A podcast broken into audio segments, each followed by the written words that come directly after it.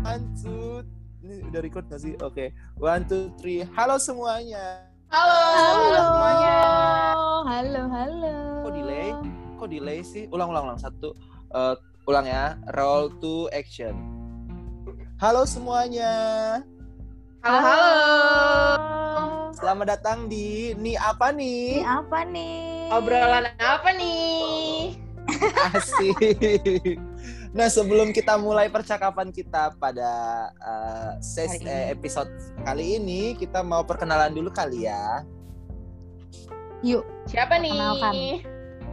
siapa nih? Uh, uh, di sini ada kita bertiga, kita akan uh, punya podcast uh, yang berjudul nih apa nih, gitu ya. Di sini ada Ael, Ada Iren. Ada Ipe. dan ada Ipe. Nah, di setiap podcastnya kita akan bahas tentang enam hal gitu ya, enam hal eh, yang eh, kita eh, apa obrolkan. Nah, untuk episode Pasti perdana selalu kali enam ya? ini, selalu enam karena kita Nah, nama ya, Serem ya. karena kami trio enam. Gak jelas. Iya, eh, untuk hari ini kita akan eh, untuk episode kali ini kita akan bahas eh, tema tentang enam kekerasan dalam pacaran yang mungkin kamu tidak sadari. Tidak sadari. Oh my Ya. goodness. Oh my goodness. Nah, eh siapa nih yang mau bahas duluan? Teman-teman punya pernah pernah punya pengalaman nggak sih eh, ketika berpacaran mengalami kekerasan? Mungkin pernah kali ya. Eh, pernah. Pasti dong, pasti pernah. Pasti dong ya, pasti pernah pengalamannya. Nah, hari ini kita akan bagi pengalaman dan juga eh, pengetahuan yang kita punya gitu ya berdasarkan pengalaman dari buku yang kita baca tentang enam kekerasan dalam pacaran yang mungkin eh, teman-teman yang dengar tidak sadari. Teman-teman nih apa nih gitu ya. Nah, siapa nih yang mau mulai pertama? Siapa nih? Siapa nih? Siapa nih? Jangan aku please. Ael please. Oh, aku ya. Oh iya. Kira-kira Ael ada Eh. nggak pengalaman atau misalnya dengar cerita dari teman atau yang Ael saksikan sendiri atau bahkan yang Ael alami sendiri? Oke, yang pertama gitu ya. Yang pertama, eh, Yang Uh, kekerasan yang mungkin belum kita sadari bahwa itu kekerasan adalah dalam pacaran ya adalah membongkar rahasia itu dari Oh wow. aku terkejut Rahasia. Aku terkaget-kaget. Siapa yang Nah, suka membongkar siapa rahasia yang dibongkar? pacarnya? ini satu-satu boleh nggak mbak pelan-pelan ini kayak ketabrak gitu nggak sih jatuhnya nah aku jelasin dulu Semangat. kali ya uh, tentang membongkar rahasia ini apa gitu ya nah membongkar rahasia kadang kan kita dalam berpacaran mungkin ada banyak hal apa informasi yang uh, yang yang personal kemudian kita bawa dalam sebuah percakapan ketika kita berrelasi seperti itu ya nah Hmm. uh, ungkapan ataupun rahasia-rahasia ini kemudian eh, menjadi konsumsi satu pasangan ini kan ya kan. Nah, belum lagi mungkin ada hal-hal pengalaman-pengalaman bersama yang sifatnya personal yang dialami secara bersama-sama antara satu pasangan ini. Nah, ketika dalam berpacaran eh, eh, ketika satu pas satu orang kemudian menyampaikan atau em, menceritakan pengalaman atau rahasia antar relasi ini itu bisa juga termasuk dalam eh, dalam dalam lingkup eh, kekerasan dalam berpacaran seperti itu. Ini bisa kekerasan dalam berpacaran, bisa juga kekerasan eh, setelah berpacaran kemudian misalnya dia nggak berpacaran lagi sama si satu orang ini seperti itu, seperti Eh itu. tapi El bisa gak sih kayak Mm-mm. kita tuh ngambil contoh realnya gitu yang sering terjadi nih sama anak-anak muda sekarang gitu ya. Eh, bisa banget, misalnya contohnya ini kan kayak gue kan laki ini ya laki banget ya. Iya Uh, kan. gitu di, di, di, di- dalam dalam dalam apa namanya? Dalam eh, pergaulan eh, biasanya nih paling banyak di kelompok lah cowok ya. Ketika mereka bertemu anak dengan cowok ada ah, tongkrongan anak cowok, kemudian mereka eh, mengumbar gitu pengalaman-pengalaman yang paling biasa umum tuh biasanya adalah pengalaman seksualnya ya, pengalaman aktivitas Hmm. seksual dengan pasangannya. Kemudian kayak yang satu bilang, eh gue ini eh, udah ini loh sama ini, eh gue lebih-lebih yang ini gitu. Nah ini tuh bagian dari termasuk dalam kekerasan dalam berpacaran karena ketika kita punya pengalaman bersama ataupun rahasia bersama ataupun informasi yang harusnya personal kemudian diumbar artinya kan yang satu tidak memberikan persetujuan untuk diberitakan informasi ini kepada orang lain. Nah, Gak ada konsep Tidak. ya. betul tidak ada persetujuan. Nah, itu akan masuk ke dalam kekerasan seperti itu. Begitu. Oke. Nah, Nah, itu kalau kan nomor satu. Nah, itu nomor satu. Kita lanjut nomor dua. Lanjut nomor dua. Lanjut nomor dua. Iya tidak. Kita lanjut nomor dua ya. Nah dari Mm-mm. aku nih nomor dari gue kali ya, C. Dari gue nih nomor dua. eh ngomongin soal kekerasan fisik. Biasanya kan kalau kekerasan fisik tuh selalu yang kita pikirin tuh kayak kalau di dalam pacaran tuh mukul, nendang gitu kan. Itu kan emang udah udah eh, terlihat jelas banget gitu ya. Tapi kadang-kadang ada nih yang nggak kita sadarin yang sering banget gue temuin di dalam pengalaman-pengalaman eh, anak-anak muda sekarang apalagi kan banyak nih ya pasangan-pasangan muda ceh yang mulai mengumbar kisah cintanya tuh di platform TikTok gitu loh. Hmm. Oh iya, benar, kan suka kan. Cuman pernah tuh gue nemuin satu yang videonya tuh kayak dia tuh ngejelasin kalau eh, apa namanya ketika misalkan mereka bertengkar padahal cowoknya tuh cuman kayak ngegenggam tangan si ceweknya doang gitu kan. Tapi sampai biru. Atau misalkan lu gemes sama pasangan lu terus lu ngegigit dia sampai biru Mm-mm. misalkan kan itu kan suka suka tanpa sadar terjadi gitu kan di dalam uh, berhubungan gitu kan Iya sering Pernah- banget pernah. malah. Kayak gemes gitu kan. iya terus uh, ketika terjadi hal itu kan suka nggak sadar ya bahwa sebenarnya dia itu tuh sedang melakukan kekerasan fisik sama kita kita ngelihatnya itu sebagai sebagai cinta gitu ya tapi kan sebenarnya cinta nggak harus diekspresikan dengan misalkan kayak kalau berantem gak usah lah sampai genggam tangan atau gimana gitu Hmm. ngelakuin uh, sesuatu ke fisik pasangannya gitu itu sih Tapi kalau misalnya pasangannya bilang eh, dia nggak bermaksud untuk menyakiti, tapi itu karena dibakar cemburu gimana? Kan kadang-kadang nih kita misalnya eh, gue gitu ya sebagai perempuan gitu, ketika pasangan gue bilang gitu kan, gue malah jadi kayak meleleh gitu. Jadi kayak Mhm. oh ternyata dia benar-benar cinta sama gue nih gitu kan. itu ya selalu ya kekerasan selalu dibalutnya dengan cinta cie apa-apa atas nama cinta apa-apa atas nama cinta padahal mah kalau misalkan memang lu cinta ya lu tidak harus cemburu kan segala sesuatu bisa dikomunikasikan bener gak sih Bener banget, good point. Betul. Setuju Jadi sama komuni- komunikasi jadi satu yang penting ya. yups ya, Nomor menurut tiga Iren nih. apa nih? Nomor tiga nih apa nih? Ini apa nih? Eh, ini apa nih ya? Pikir-pikir dulu. Kayaknya eh, nomor tiga bisa kali ini manipulatif seks gitu ya. Jadi ketika eh, kita sebagai se- eh, sebagai pasangan gitu ya memanipulasi eh, seks kepada eh, pasangan kita gitu, kepada individu lain gitu ya kan. Misalnya kayak eh, ya kayak kita tahu bersama gitu ya bahwa eh, seks itu kan gak harus soal hubungan ranjang gitu ya hubungan badan gitu. Seks itu juga menyangkut misalnya sentuhan fisik gitu desire eh, dan hal-hal lainnya gitu. Nah eh, misalnya sering banget nggak sih kayak eh, kita pada pada situasi yang pasangan kita kemudian berusaha nih untuk membuat kita tuh jadi berdua doang gitu kayak kita tuh seakan-akan tuh eh, terisolasi gitu. Jadi hanya kita dengan pasangan kita. Dan suasananya tuh dibikin sedemikian rupa sehingga kita menjadi kayak bahkan mungkin kita menjadi kayak terintimidasi gitu ya karena kan kita cuma berdua doang lalu eh, misalnya eh, saya ngambil gue ngambil contoh ya kayak gue perempuan terus abis itu ya dalam dalam eh, lingkungan kita yang sangat patriarkal ya kita menganggap bahwa pasangan kita yang laki-laki itu menjadi statusnya lebih lebih powerful gitu dibanding kita.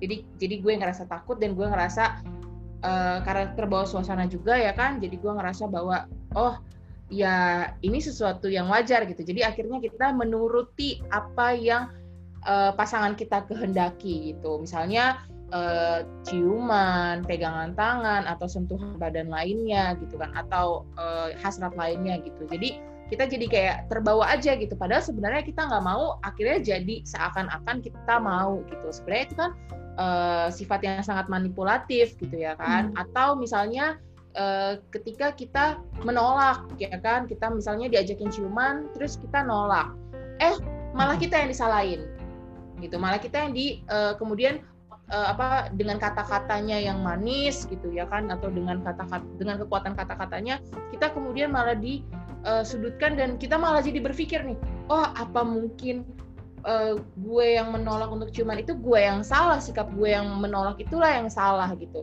Mungkin uh, ciuman itu menjadi sesuatu yang normal gitu dalam uh, berpasangan gitu. Tapi uh, apa namanya uh, ketika gue belum siap dan gue menolak itulah gue salah gitu kan. Itu kan sebenarnya uh, sifat yang sangat manipulatif gitu ya. Harusnya sebagai pasangan ya kita sama-sama uh, apa ya kayak memahami gitu apa yang menjadi kebutuhan pasangan kita. Dan kita harus ada konsen gitu yang kayak tadi awal, awal bilang kan. Harus ada persetujuan di kedua belah pihak termasuk juga soal uh, seks kita gitu kan dengan pasangan kita. Ya nggak sih Dengan kata lain uh, dengan dengan kata lain tuh kayak apa namanya manipulatif seks itu seperti bahkan karena kita sendiri menolak itu kita sendiri yang disalahkan karena hmm. dengan segala cara berpikir uh, pasangan kita yang manipulatif ini kita merasa oh ketika aku tidak menyetujui dan tidak memberikan konsen itu berarti aku yang salah gitu. Dia malah udahlah dia nggak nyaman eh ketika dia menolak malah dianggap salah gitu ya kira-kira ya Yes, nah, dan yang terjadi uh, malah betul. malah kehendak yang dipaksakan kan? Betul betul. Dan ketika kita nolak kita merasa bersalah lagi gitu. Dan jadi double ya. Karena betul. Padahal kita korbannya. Ini, uh, uh, uh, betul. Nah ini tuh mirip banget sama yang keempat yang aku mau share gitu ya poinnya. Apa nih? Kali uh, uh, aku siapa duluan nih? Siapa duluan? Oh ya udah kamu dulu deh, boleh deh, kamu dulu. Iya. Uh, tadi sempat kepikiran sih emang uh, kaitannya nih sama yang tadi bilang sama Iren tentang manipulatif. Biasanya manipulatif itu selalu dibungkus dengan kata-kata manis atau janji-janji manis, ya kan? Biasanya hmm. nih pernyataan yang seli, sering diucapin nih misalkan ketika seseorang memanipulasi mau atau uh, ya uh, memanipulasi pasangannya buat melakukan hubungan seks biasanya kan kata-kata yang keluar tenang aja. Nanti kalau kamu kenapa-napa aku yang akan tanggung jawab ya kan? Uh cucu. Ah. ya, eh, yang paling uwu biasanya nih kita tuh bakalan selamanya kayak gini. Iya enggak sih? Hmm. eh tenik kali Jack sama Rose. Jack sama Rose aja kepisah M. M. Ya kan? M. Iya.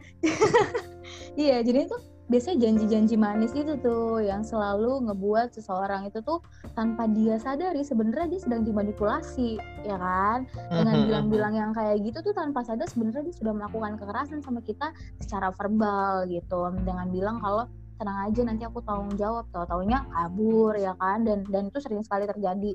Atau yang bilang kita tuh bakal selamanya kayak begini ntar ada konflik dikit pisah. Atau si si pelakunya itu yang minta pisah jadi kayak gitu. Itu yang nomor empat. Oke okay. jadi dia kayak ngasih janji-janji manis ya. Uh, itu mm-hmm. bisa berkaitan sama uh, sikap manipulatifnya pasangan tersebut. Menarik. Ayo yang kelima siapa? Mungkin Ael? Ael kamu aja deh. Kamu aku aja, aja atau kamu? Kamu aja. Jadi aku aja nih. Apa ya kira-kira di, di, di script kan kayaknya kamu nih ya oh kita pakai skrip ini ya, ya Allah. Kayaknya, kayaknya ini based on experience-nya Iren ya. Iya betul.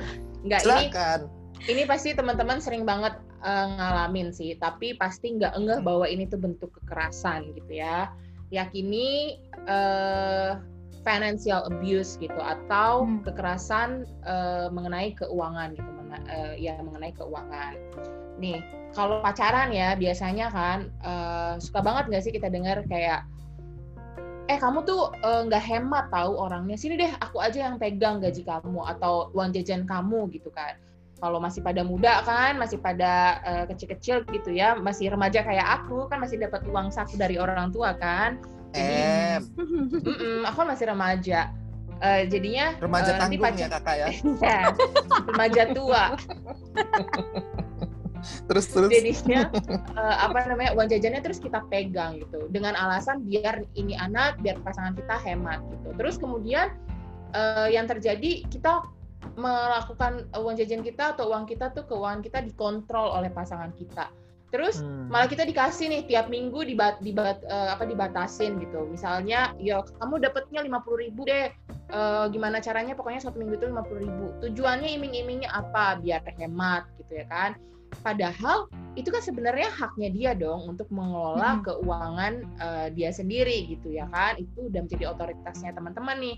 Tapi ternyata ada orang lain yang uh, punya label pasangan kemudian uh, seakan-akan dia menjadi orang yang sangat berotoriter atas kehidupan kita sampai-sampai ke uh, masalah finansial kita Terus yang paling sering lagi hmm. nih, misalnya uh, pasangan kita nempel mulu kayak benalu, ya enggak?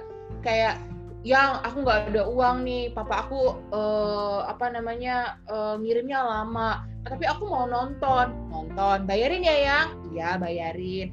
Yang aku mau makan, terus kita makan nasi pecel, dia tiba-tiba makannya milih uh, mintanya nasi bebek gitu kan, which is lebih mahal gitu.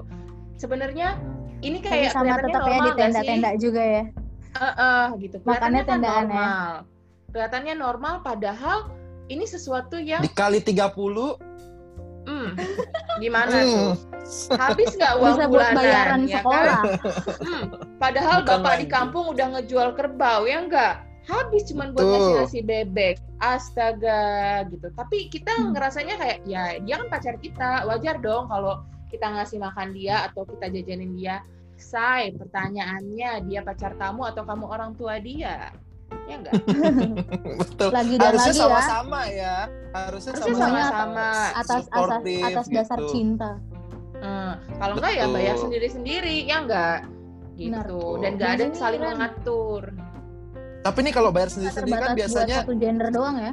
Sorry, iya, tapi kan biasanya kalau apa? Kayak gimana gimana? Kalau biasanya kan kalau apa namanya uh, kalau split bill kan dianggapnya ih ini kurang gentle banget nih hmm. orang hmm. gitu hmm. itu gimana pelit, nih kalau nggak pelit gitu ya kan nah hmm, mungkin pelit, ini karena ya. karena budaya kita gitu ya karena kita udah biasa nih ngelihat di sinetron di film-film atau kita udah biasa ngelihat teman-teman kita uh, dengan bangganya gitu ya eh kemarin aku makan loh di uh, di uh, di mall gitu lalu aku dibayarin sama dia tiga ratus ribu gitu kan. Terus jadi kita ngerasa minder nih eh kok pacar gue nggak nggak bayarin gue? Akhirnya apa? Coba uh, ya udah kita jadi kemudian nempel aja gitu ke pacar kita gitu. Padahal itu kan sesuatu yang nggak banget ya teman-teman gitu kan. Dan sebenarnya kita tuh kayak memanfaatkan dia nggak sih gitu kan. Dan membuat kita menjadi uh, uh, dependent juga gitu kan. Dan kita juga hanya memanfaatkan dia gitu. Pertanyaannya, kamu pacaran sama dia karena kamu cinta atau karena uangnya gitu kan? Atau di, atau begitu juga sebaliknya.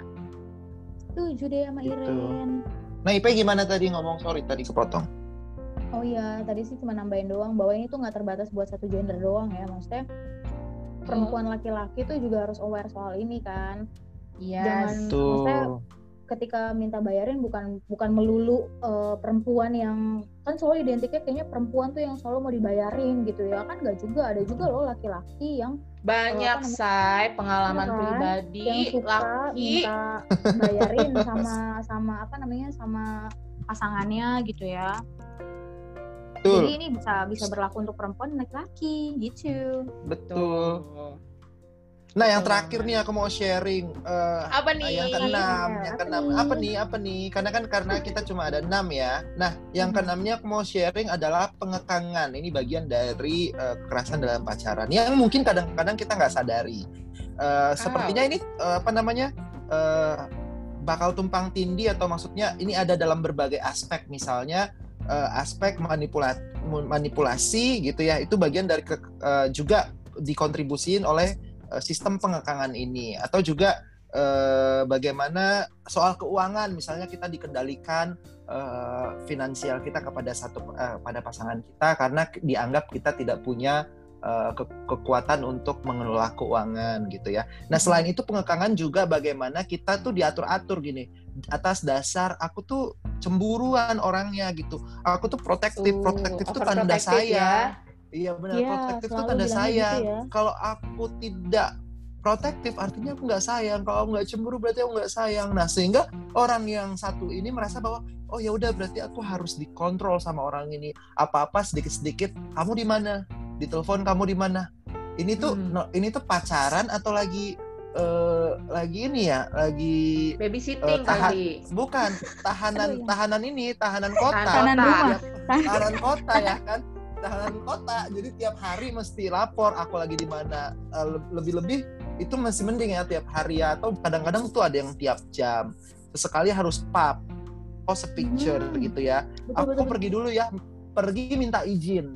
Kalau nggak minta izin tiba-tiba langsung marah gitu misalnya bes uh, besoknya. Nah ini kan sesuatu yang paling common yang terjadi di uh, teman-teman remaja teman-teman orang muda yang dianggap ini sesuatu yang biasa yes. gitu ya ini yeah. inilah pacaran gitu padahal uh, kalau dari kacamata pengekangan ini tuh sesuatu yang bagian dari kekerasan ketika kita merasa misalnya contohnya yang lain uh, apa namanya mesti tahu apa yang ada di diisi apa yang ada di uh, di di di handphone kita gitu isi di handphone kita atau oh, foto kita password tuh. kita iya kan iya password password Instagram, Facebook, uh, sosial media lain. Nah ini ini tuh sesuatu yang menurut aku urgent di di kelompok-kelompok muda gitu loh.